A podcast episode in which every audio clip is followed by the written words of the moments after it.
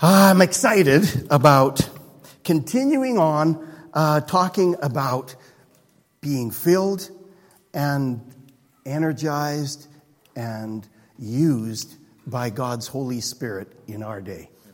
I, I want that personally, and I want it for us personally, and I'm feeling uh, the last while a stirring. Like I, I am feeling like the sky's the limit. Like, I, you know, we're not much, individually or corporately, but God is much. And it's just, you know, again and again, like, you know, this God who says to, you know, some guy who's hiding out threshing wheat in Israel, he says, listen, he calls him a mighty man of valor. And he says, and I want you to raise an, up an army and go get the Midianites. And I'm talking about Gideon, and Gideon is kind of like, mighty man of valor somebody else down here in this thing. He's hiding out. And God raises him up. He gets this big army. And just as God would do it, it's like, nope, it's too big. what? The army is too big? like, I mean, I want to stack the deck. I want a gajillion people standing so that they look and we're intimidating. And God says, nope, the army's too big. A bunch of them, anybody who's fearful, go home. And a whole bunch of people left. You know, they all went home. Then he says, No, it's still too big. He says, Here's what I want you to do get them to go have a drink out of the, the some who drink this way, that are keeping watch, versus those that stick their face down and aren't keeping watch. He says, I want, I want to use them down to 300 people. And I don't know how big that, I forget how big the Midianite army was, but it was huge. And so 300 people by night, and they go, you know the story, some of you do anyway. They go with torches in clay pots, they smash them, and they all yell in the middle of the night. They, you know, after they've already heard a, uh, some of the Midianites talking about, oh, you have this dream about this. It's this kind of bizarre dream about a barley loaf rolling in and it wipes them out. And he says, oh, that's nothing but Gideon, who, like, somehow even his enemies already knew that God was on the move. It's funny how God does that. He'll actually sometimes tip off opponents before God's people really kind of get the revelation. So, anyway, this happens. This guy, 300 people, that is not much, right? 300 people, an army. And they go in and they scare the cheese out of this army, so much so that they all start fleeing. They're in great confusion. They're killing one another and they're running all over. And Israel gets a great uh, they uh, wipe out this enemy army, and it's like, who gets the glory? Not Gideon, because it wasn't that, boy, that Gideon is a brilliant military um, tactician or something. No, it was not him, it was God who did it. And he gets the glory because it was so obvious it couldn't have been them. And God does that again and again and again and again. He did it with Peter. Here's this kind of loudmouth guy who, you know, he's now standing before the religious elite of his day, and they say, We know that that guy is not educated. They knew it. He wasn't trained like them. And yet they look at, oh, here's a guy that he just prayed for, and the guy got healed. It's like, okay, how, how are we going to argue with that? Like, great power. And so we need to believe that God, regardless of who we are, and this is similar to where Stryker went last week. I liked that statement he made. I, I think it was last week. I heard this that God doesn't call the qualified, He qualifies the called. He doesn't wait to say, okay, who have I got that's really got the goods? Because other than Jesus, He'd still be looking. He'd, he'd be, you know, kind of checking it out. Oh, Compass Church. No, forget that one. Uh, wait, there's got to be some. Let's go to that Baptist church down the street. You know, look at first in the front gym. Yeah, yeah, maybe there's a couple in there we can use. Let's go to, you know, some other church. No, I'm sure, I'm sure that God looks in here and he's seeing people and he sees something that even we don't see about ourselves. That's what a God honestly sees things again and again and again in people that they don't see. I don't know who Gideon was before, really. We don't get much of an insight. But the angel shows up and calls him a mighty man of valor. I don't know what he had done. He probably had been faithful in some small things. And God looked and saw, oh, I can use that guy. God looked at Peter and says, oh, I can use that guy. And others would look and say, Peter? Gosh, he's kind of, as people say, his foot is always either in, on, or around his mouth. And yet God looks and says, No, I can see something there. I can use that man. I can, I can qualify him. I can gift him. I can outfit him for ministry to turn the world upside down. And the book of Acts is a testimony to at least part of it is about Peter, that guy being used mightily by God. Okay, that's not even the message yet, so that time doesn't count. Okay, Acts chapter 1. Uh, we're going to start there and go over this quickly. Acts chapter 1, verses 4 and 5 and 8.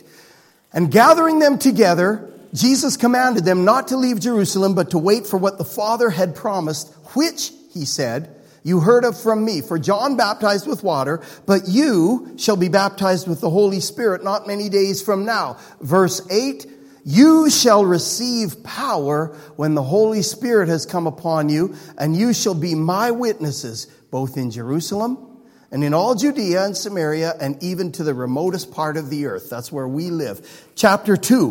When the day of Pentecost had come, they were all together in one place, and suddenly there came from heaven a noise like a violent rushing wind, and it filled the whole house where they were sitting. And there appeared to them tongues of fire distributing themselves, um, and they rested on each one of them. And they were all filled with the Holy Spirit and began to speak with other tongues as the Spirit was giving them utterance. Then, wherever they are, it says that, that Jerusalem was full of people, Jews from all these different nations, and they all were hearing them speaking the mighty works of God in their own languages. And we pick it up then in verse 12, and it says, and they were all, they all continued, this is not the, the, uh, the disciples at this point. This is the people witnessing this phenomenon. They all continued in amazement and great perplexity, saying to one another, What does this mean? But others were mocking and saying, They're full of sweet wine. I don't really know much about what sweet wine is, but they're basically saying these guys are drunk or tipsy. Peter gets up, taking his stand with the eleven, raised his voice, and declared to them, Men of Judea and all you who live in Jerusalem, let this be known to you and give heed to my words. For these men are not drunk as you suppose, for it is only the third hour of the day, but this is what was spoken of through the prophet Joel. And it shall be in the last days, God says, that I will pour forth of my spirit upon all mankind. And your sons and your daughters shall prophesy, and your young men shall see visions, and your old men shall dream dreams. Even upon my bond slaves, both men and women, I will in those days pour forth of my spirit, and they shall prophesy.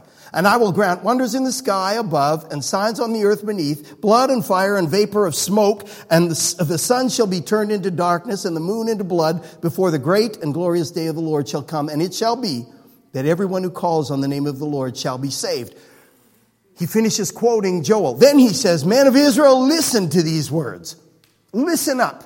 Jesus the Nazarene, a man attested to you by, by, God with miracles and wonders and signs which God performed through him in your midst, just as you yourselves know, this man, delivered up by the predetermined plan and foreknowledge of God, you nailed to a cross by the hands of godless men and put him to death. And God raised him up again, putting an end to the agony, to the agony of death, since it was impossible for him to be held in its power. Peter gets up and he, he, he starts to say, This phenomenon that you're witnessing, this is what was already spoken of long ago. Hundreds of years prior, this was already declared. Now it's happened, and then he relates it to Jesus.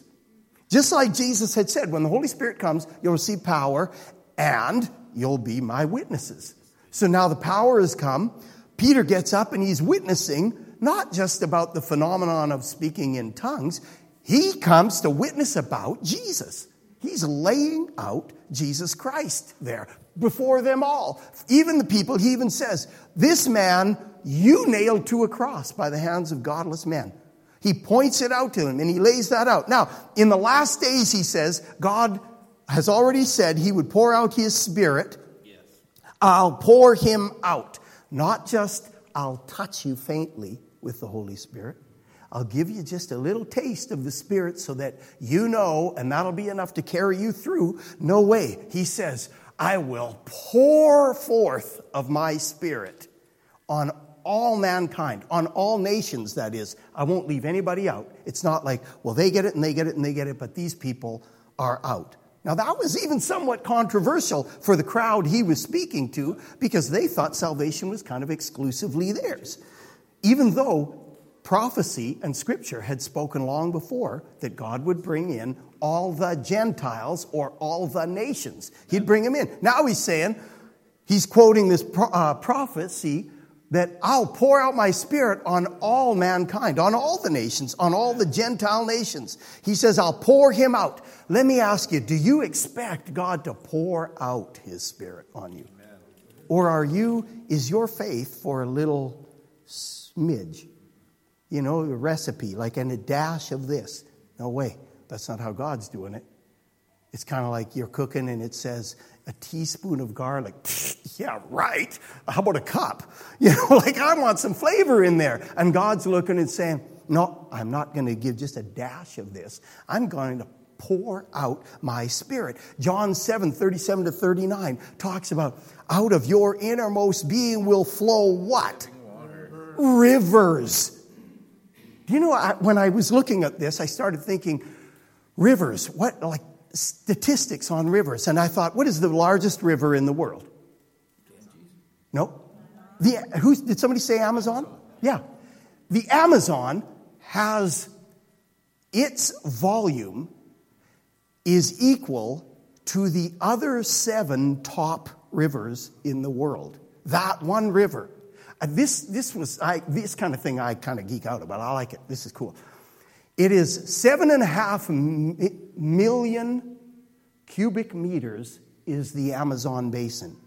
That, doesn't, that number doesn't even make sense. Per second, the output of that river is uh, here, I wrote it down. I, I find this really interesting 210,000 square meters of water per second.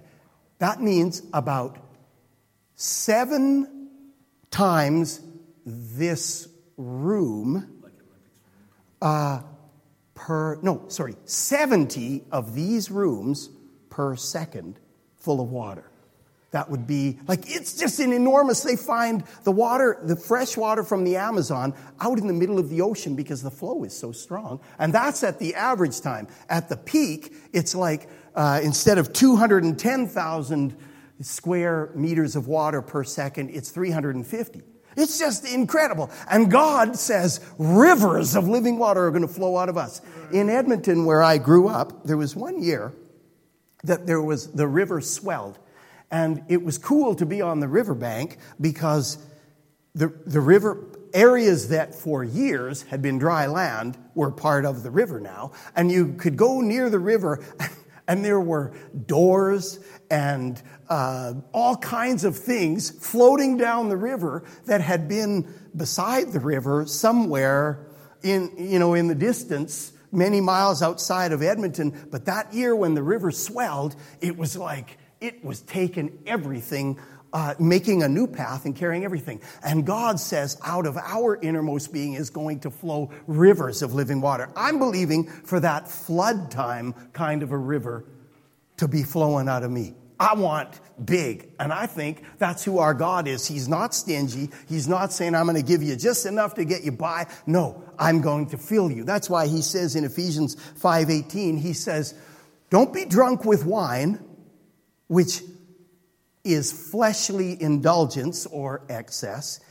He connects it again to this thing. He says, but be continuously filled with the Holy Spirit. The, the, again, the verb of it is a, a continuous verb. It means be being filled.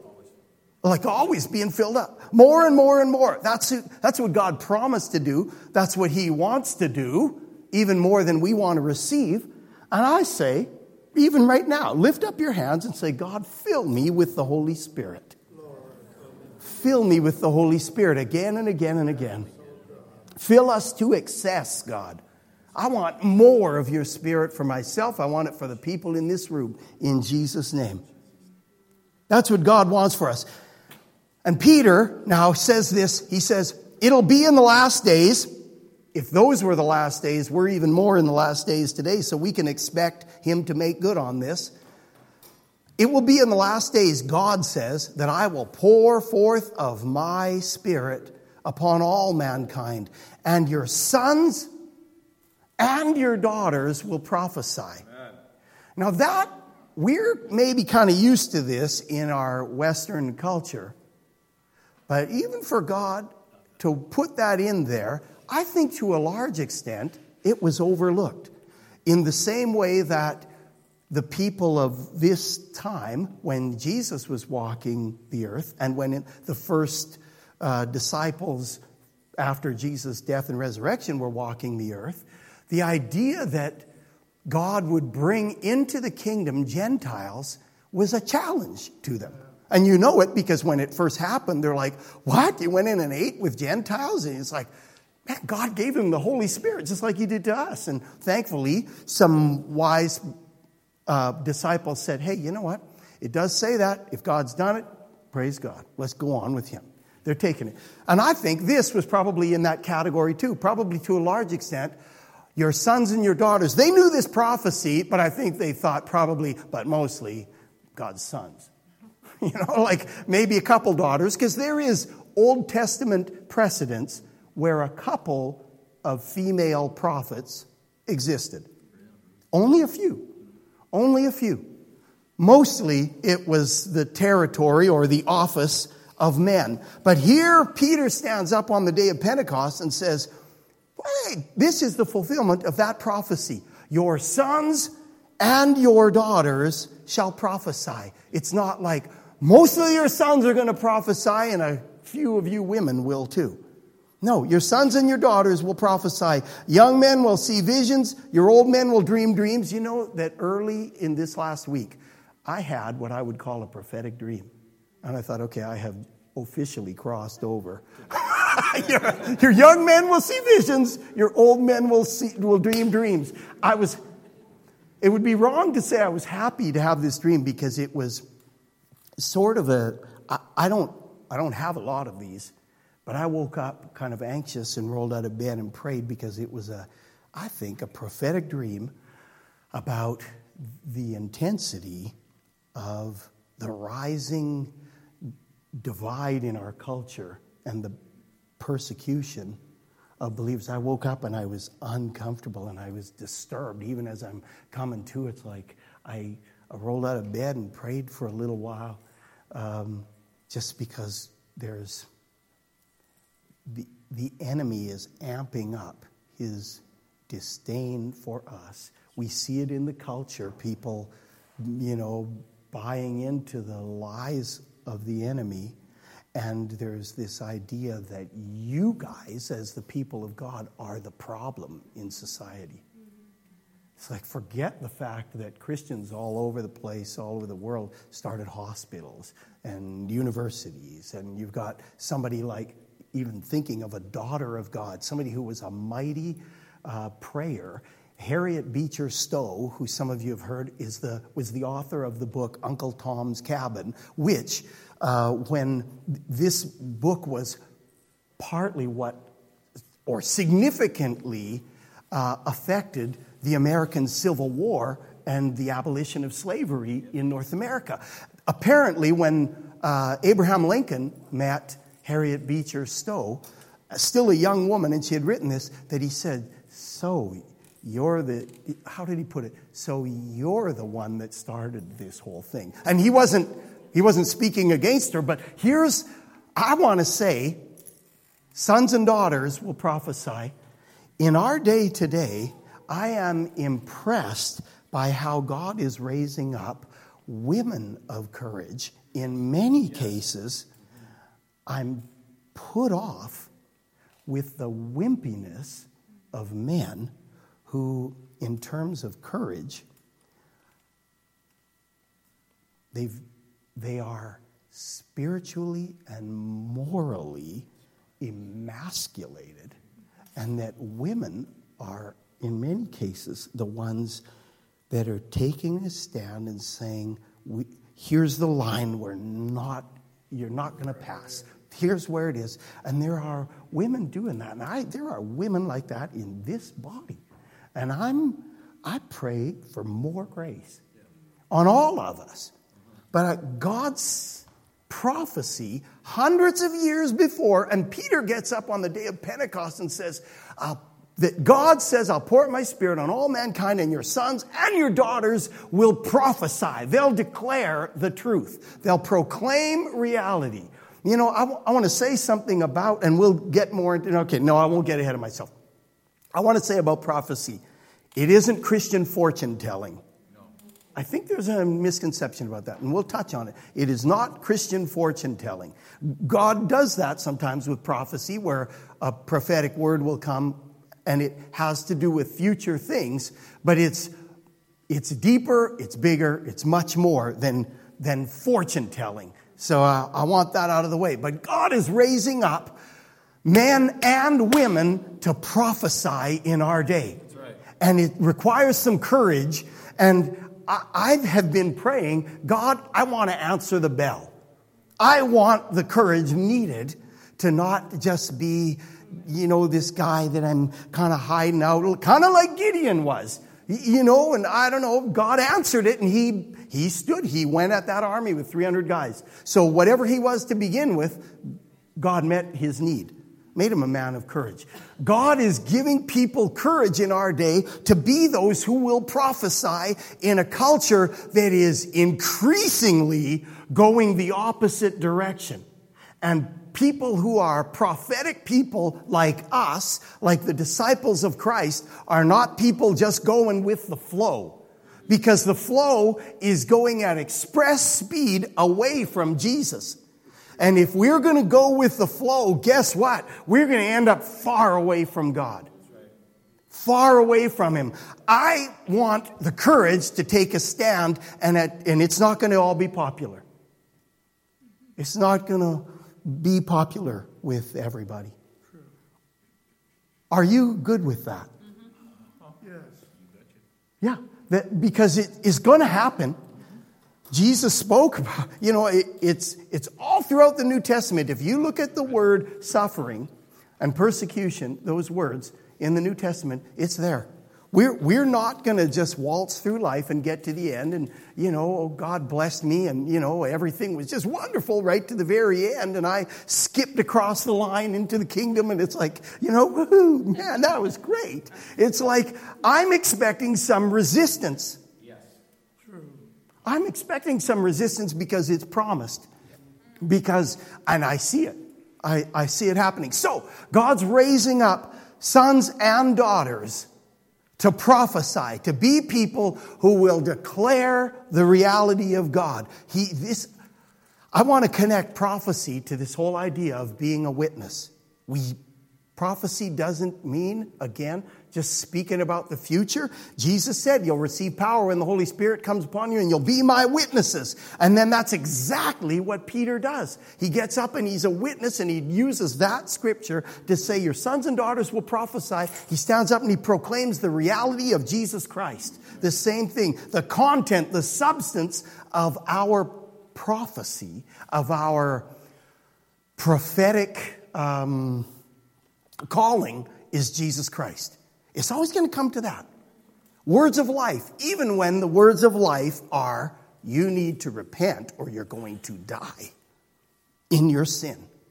If you keep going on that path, you're going to spend eternity away from the author of life, the source of life. That is a word of love at times. I don't usually open with that. Hey, I want you to meet my cousin Bob. Hey, Bob, you're going to hell.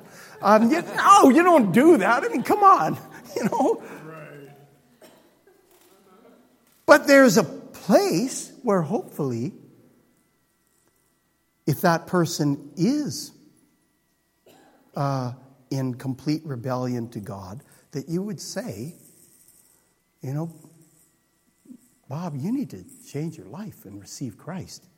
I want to just acknowledge a, a significant part of why I came to Christ was my fear of hell. Like, a, uh, it wasn't like it wasn't there.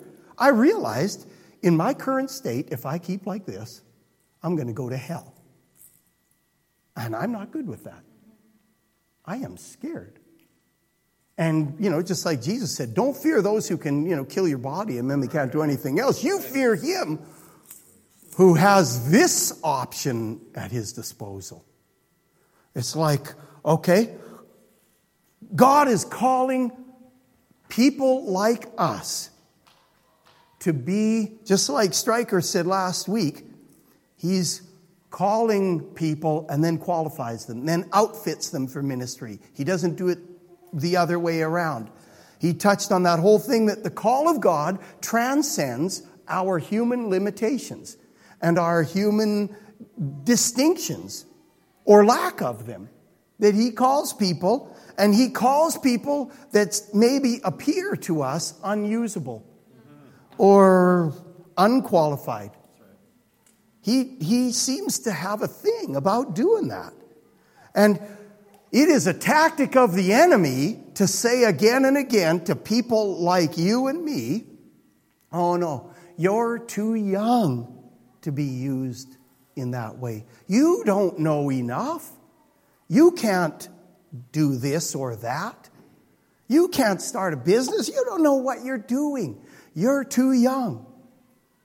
You're, and then now he flips it on me. John, you're too old. you were too young before, and then you had about 36 hours you could have got on, on board, and you missed the window, and now you're old. People need a young, trim, fit pastor.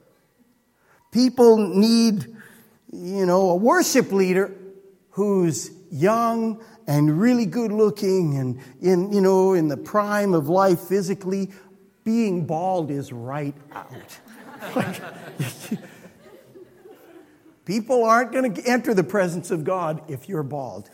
Unless you're young and you're shaving it off on purpose. But if your head looks like one of those slippers with the fur around it, like mine, no. You're, you're right out. He loves doing that. He's going to tell us something to disqualify us. You're to this, you're to that, you're to this, you're to that, you're not enough of this, not enough of that. Has anybody in here heard one of those kind of accusations or one of those kind of things? Anybody? Okay, yeah, once or twice per minute, per second, once or twice. Okay? That kind of idea. God wants to take us and outfit us for what He has to be prophetic people. I am being stirred by this word that we be prophetic people, living in a sphere where we're looking at what is real, what God wants. He pours out His Spirit on sons and daughters, young and old, male and female, even servants and slaves, he says, part of every ethnicity, all mankind, he says. And then His Spirit does the extraordinary in ordinary people. That's his program. That's his system. He takes normal, ordinary people, and he does the extraordinary. The first thing Joel's prophecy says in this thing is that they will prophesy. What does he mean by that? Again, the substance, the content is Christ. In every chapter of the book of Acts, you see them stand up and they point to Christ. They keep pointing to Christ. This is the outworking of that prophecy. In fact, Peter stands up and he says this. He quotes a prophecy and then he fulfills it while he's standing there, giving witness to Jesus Christ. He's prophesying to these people. That's exactly what he's doing in this. Now, I want to skip ahead to this because I don't want to uh, miss the opportunity. Prophetic people will affect change in the world, not just in the church. He doesn't, I know this doesn't just mean that when we're in church, somebody will stand up and say, I have a prophetic word, or as it used to be called, a prophetic utterance from the Lord. That's good, and I want it. Where sometimes somebody gets up and says, I have a sense of something that God is saying to us right now. And it might come in the form of someone just standing and saying, God is saying right now, and they lay it out. Or they might say, I have this impression that God is saying thus and so to his people, and he'll prophesy. Now, those are, he or she will prophesy like that. But also in the world to be prophetic people. There are people like this right now.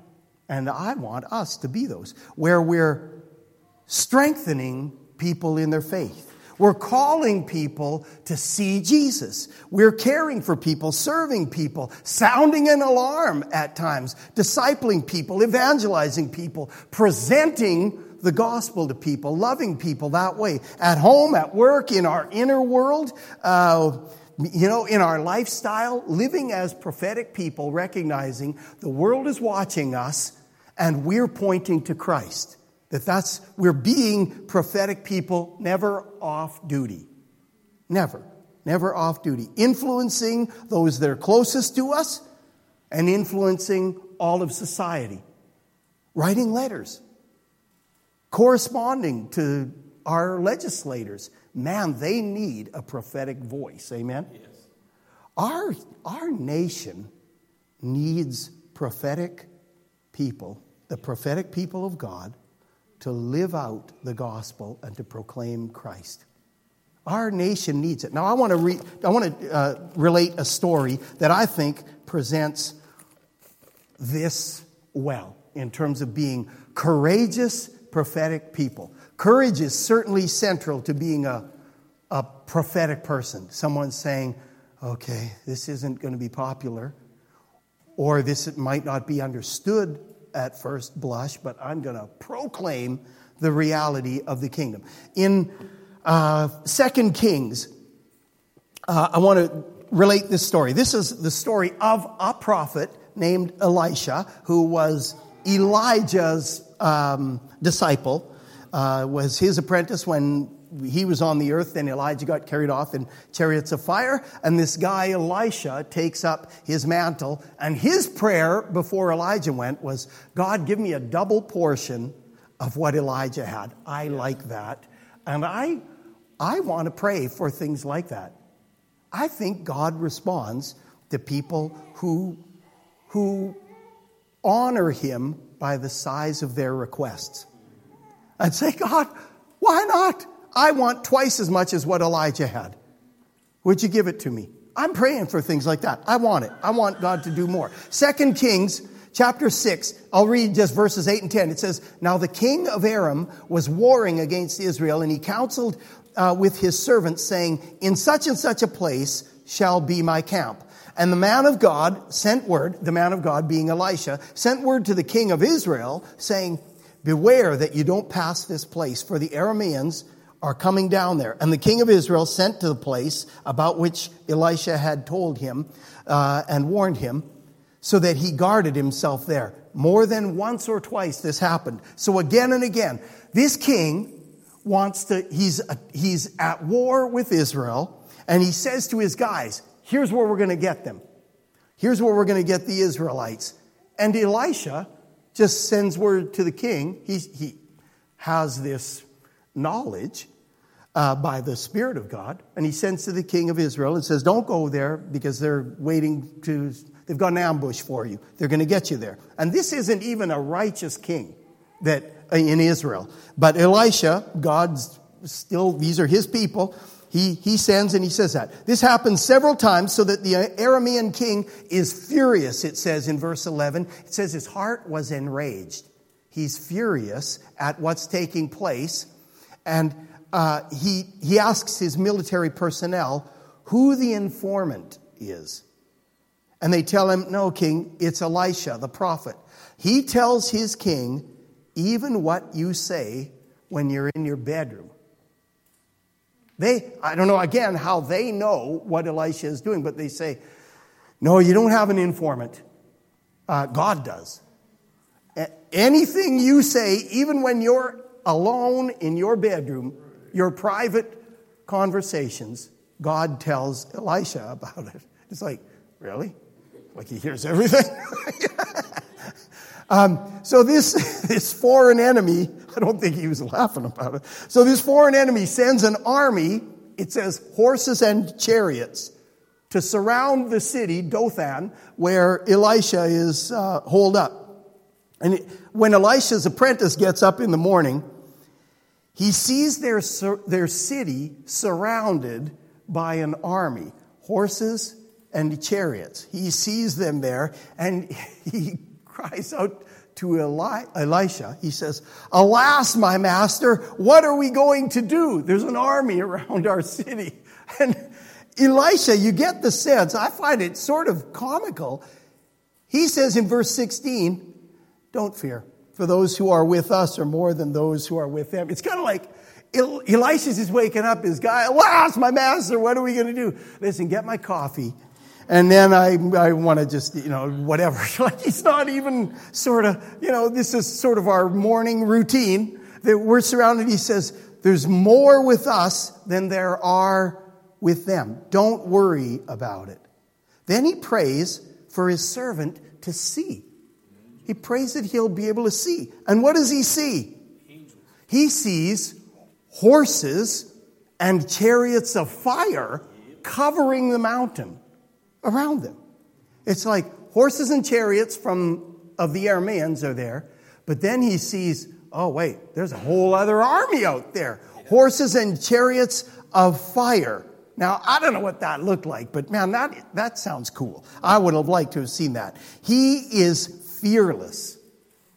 Elisha is utterly fearless in this, not because he's just a mighty man, but because of what he sees and who he knows. He sees something else already. And that should be us too, that we're seeing reality on an, another layer of reality. I mean, that army that was around Dothan was real, right? It, it was a real thing. But there's a reality, uh, another dimension of reality that Elisha was seeing, and the, the prophet could see the reality of the situation that maybe nobody else could because of his uh, submission to the Lord. Another sphere or another layer of reality so that he wasn't afraid of the surface reality. Oh, yeah, yeah, there is an army. I mean, there are stories like that. I, you know, the classic is David and Goliath. He runs out at this beast that was, you know, somewhere between 9 and 11 feet tall, and he was 17 years old. And it says he wasn't tall. You know, it wasn't like David was just the, you know, biggest, baddest guy in the neighborhood. He sees this champion soldier that everybody else is fearful of, but he sees another reality. Right. I, I love that. When Nigel was little, we used to play games out in the where we lived with swords and that. And I would tell him this thing that David would say. It's like, you know, you come at me with uh, sword and spear, but I come at you in the name of the Lord of hosts, and today I'm going to feed your flesh to the birds of the air. Here's this little kid, and and he would be, I'm going to feed your flesh. You know, it's like, go in the house, and Rose is like, what have you been telling this kid? You know, but it's like David was seeing another layer. That guy was real. That monstrous warrior was real. But he saw another reality. He saw something on another layer, just like Elisha could see something else. The, his servant couldn't see it, his apprentice. Nobody else could. But Elisha says, you know, God opened his eyes, and God opens his eyes, and he sees horses and chariots of fire all around. And it says, then when the worldly army comes down the mountain, I'm, it's kind of a funny story because then Elijah, Elisha says to them, Oh no, you're in the wrong place. He, first he prays, says, God strike them with blindness. Now, he sees what's there, the other reality. He prays for his apprentice to see the heavenly army.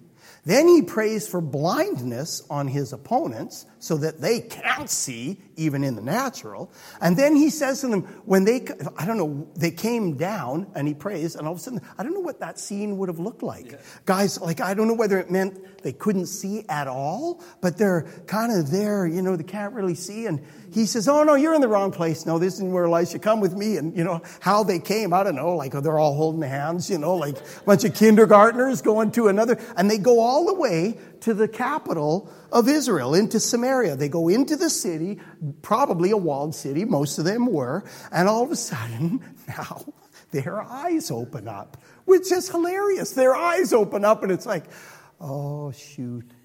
you know, this isn't good. And the the, um, the king of Israel, it's funny, it says, he's saying, Can I kill him? Can I kill him? They even have it in, in the word twice that he says it. I think he's like, Oh, I got my enemies. Can I kill him? Can I kill him? And Elisha says, No, no. Uh, put bread and water before, feed them, and then we'll let him go. He says, Would you kill those that you had taken captive? And I'm thinking, Okay, I didn't know that was like a, an etiquette of war kind of thing, but I guess not. And he says, No, feed them. And it, then it says the king of Israel gives a great feast. Like he didn't just, you know, God, give me each a hot dog. And, you know, like we have all those hot dogs anyway waiting, and we're Jews, so we're not eating them. So, you know, he, he feeds them a great feast and then sends them home. And they go home, and it's, I think it's sort of funny that they would go home and then say to the Aramean king, uh, what, did they do to you? Well, they, they fed us, and you know, then, then they let us go. And the story ends, listen to this it says, uh, they prepared a great feast for them. They had eaten and drunk. Uh, he sent them away, and they went to their master. And the marauding bands of the Arameans did not come again into the land of Israel. What a, what a tactic of war. Let's blind them, open their eyes, feed them, and send them home and then they don't come anymore. Elisha could see something that was reality. We, as believers, see something that's reality. It's not fortune telling or just looking at the future. We, Paul, later in the book of Acts, I think it's chapter uh, 23, he's in the midst of a court case, and this guy says, You know, he they weren't charging him with things like I thought they would. They had certain sticking points about the law and about a certain dead man that Paul asserts to be alive.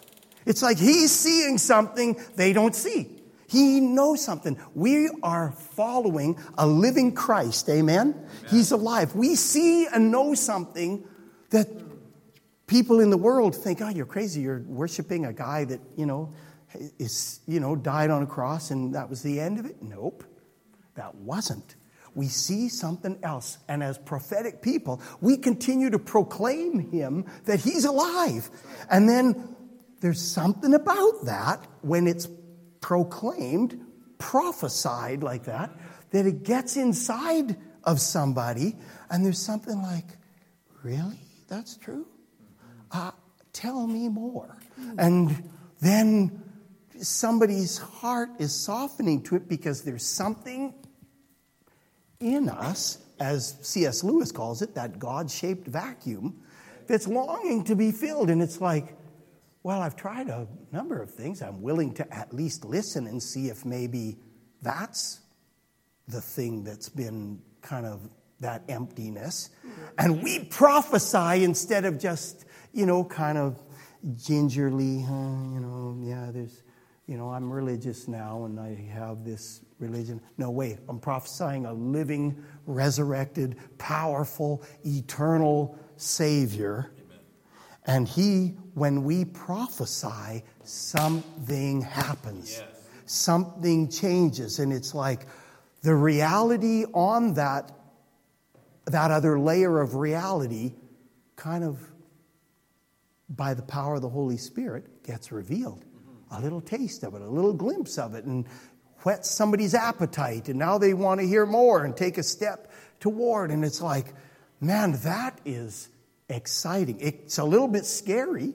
I, somebody told me recently about talking to a friend, and the person said they went to, they talked about two different churches. We go to this one church, and, you know, everything's kind of nice. We went to this other church, and he said, that one was a little bit scary because of what they were kind of pointing to. Not scary because it was heresy, but scary because it was kind of convicting. And the part that encouraged me was that the person telling me said, Yeah, I told them, yeah, our church is probably going to be kind of that way. And I thought, Thank you very much for that compliment. Yes. I hope it is. Right. I hope it's a church where that can. Don't you want that? Yes. That somebody comes in your house and they know that, oh, you know, I talked to a lot of people and they just told me, oh, you're so wonderful, you're good, everything's great with your life. And I went to visit Claudia and, you know, and I left feeling kind of like, gee, maybe I don't have it all together because she presented the truth and it kind of cut across the grain of my life. Thank you, Jesus. Right. Ah, I like that. Yep. That's part of us being prophetic people. Uh, this week, adding to what we talked about a couple weeks ago about praying again and again, every time it comes to mind, to be filled with the Spirit, this week, ask God to make you a prophetic person for Him. I, I think that's part of what it is to be witnesses for Christ, is prophetic people, that we will influence every strata of society and circumstances because we see Christ in everything, right? We see how Christ pertains to education, how Christ pertains to religion, how he pertains to supply and material um, stewardship, and how he pertains to the election coming up and everything. And be those prophetic people that we pray, we speak, we declare, we witness, we bring Christ into everything. Amen? Let's do it. Father, I thank you for the people in this room. If that's, if, let's just even ask it today. Say, God, make me a prophetic person. Fill me with your Holy Spirit again. And use me to prophesy in my generation. And to bear witness to Jesus. Amen. Amen. God bless you. Uh, have refreshments, uh, fellowship with one another. If you need prayer, uh, come and uh, receive prayer. Uh, I, there's always some people. Um, no. Um, yeah, if you need, there are some people that'll come up to the front right away so that you can be ministered to and not just leave bearing some of the same burdens that maybe you came with today. And yes?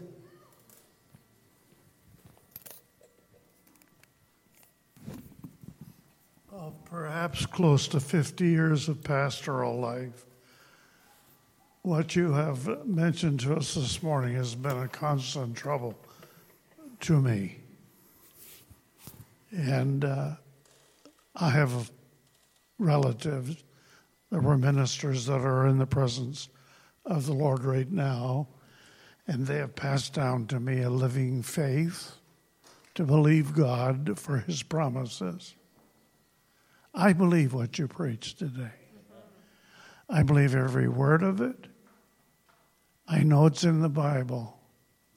So I've questioned in my life why doesn't it happen now? What is the hindrance? The Word of God. Even God said, My Word will not return unto me void. We know that heaven and earth will pass away, but His Word would not return empty, but that would have a fulfillment. And so I am convinced today, as an older man, that everything that you have preached to us is true. Then I'm trying to find what's going to turn on the living Word of God so that we are convinced that we can see what others cannot see everything in God, as far as I know about ministering, the word that you have shared with us this morning, is measured by my person, what I am as a person. the Word of God is there. It's true, there's no doubt. But I measure it according to what I know about me. And Stryker spoke a portion of this last Sunday when he talked about four times that Moses rejected God. Now, knowing God man situation, it's not wise to reject God because it does say, and the anger of the Lord was kindled against him. But why didn't God destroy him? Because he was telling God the truth about himself. I'm not spiritual enough. And that same spirit I feel has dogged my own pastoral ministry down through the years. I waited for a time where there could be judgment, discernment, or even confirmation. Are we the people that could really receive the promises of God? So, right today, I am saying here, yes, I believe the word that you have preached, brother, but I am measuring it by what I know about me. And then I see what Peter did, who was a man that had such lows he even rejected the Lord at the most inopportune time. He had such a low. But then, being filled with the Holy Spirit, such a comparable high to be used of God and to have the filling of the Holy Spirit. Now, what caused this to happen? Now, I know when I read the book of Peter that he does say, You have suffered and you're going to suffer a while, which has always been to me a question. The Bible is full of deliverance. The Bible is full of answers. The Bible is full everything from food, He is our food, everything to He is our money supply, everything. Now, the Bible is a Bible of supply, but yet we suffer. And we measure our Holy Spirit anointing by what we experience and who we are. Now, what is the answer? Well, Peter gave us the answer. He says, All these things that you go through now you're going through so that God might do four things for you, and you gave us Second Peter. Now, if these four things come to you, you're going to be able to receive the promises. You're going to be able to see everything that you've tried to see take place because this happened to you. If this doesn't happen to you, you won't be able to receive any of it. And consequently, it's there. Peter said it. God's causing you to go through these problems so that you suffer, but in your suffering, you find out where you're lacking as a human. And the four things are there in Second Peter. And I agree 100%, but I'm measuring it. Can I believe in what is a prophetic word that's actually going to happen?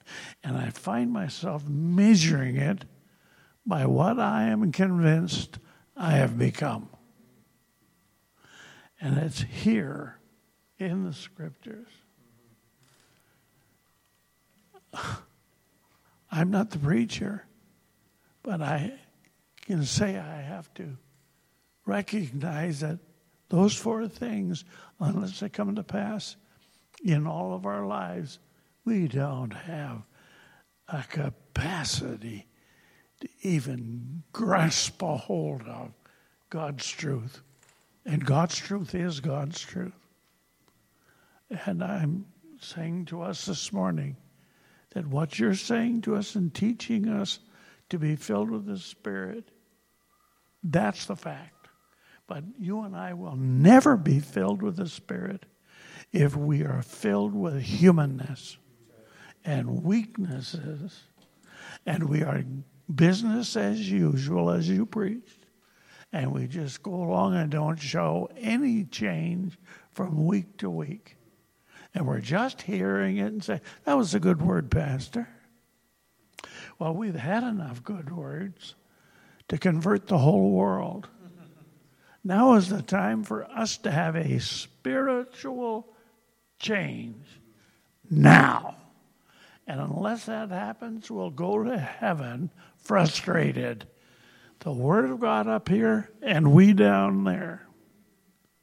So, my challenge is we got to see some change. And those changes have got to be in our spirits, which is going to affect our believing power which is going to get God working with us. And that's His will. I, I, I say this this morning to encourage us, not to criticize, to encourage. And can we receive this this morning? That is a prophetic word, and I want to just pray. Father, even as we heard a couple of weeks ago, we ask you to empty us and fill us. Empty us of the things that we're full of that just take up space, that are keeping us from being filled with more of you and being the people that you, um, as Pastor Mel has said, we don't want to just live in theory way up here, but our experience way down here. We pray, Father God, for the grace to see change, Father, change in our uh, actual um, being and in our believing and in our, the outworking of your word in us in Jesus' name. Thank you, Father God. Have your way in us, we pray, Lord. Amen.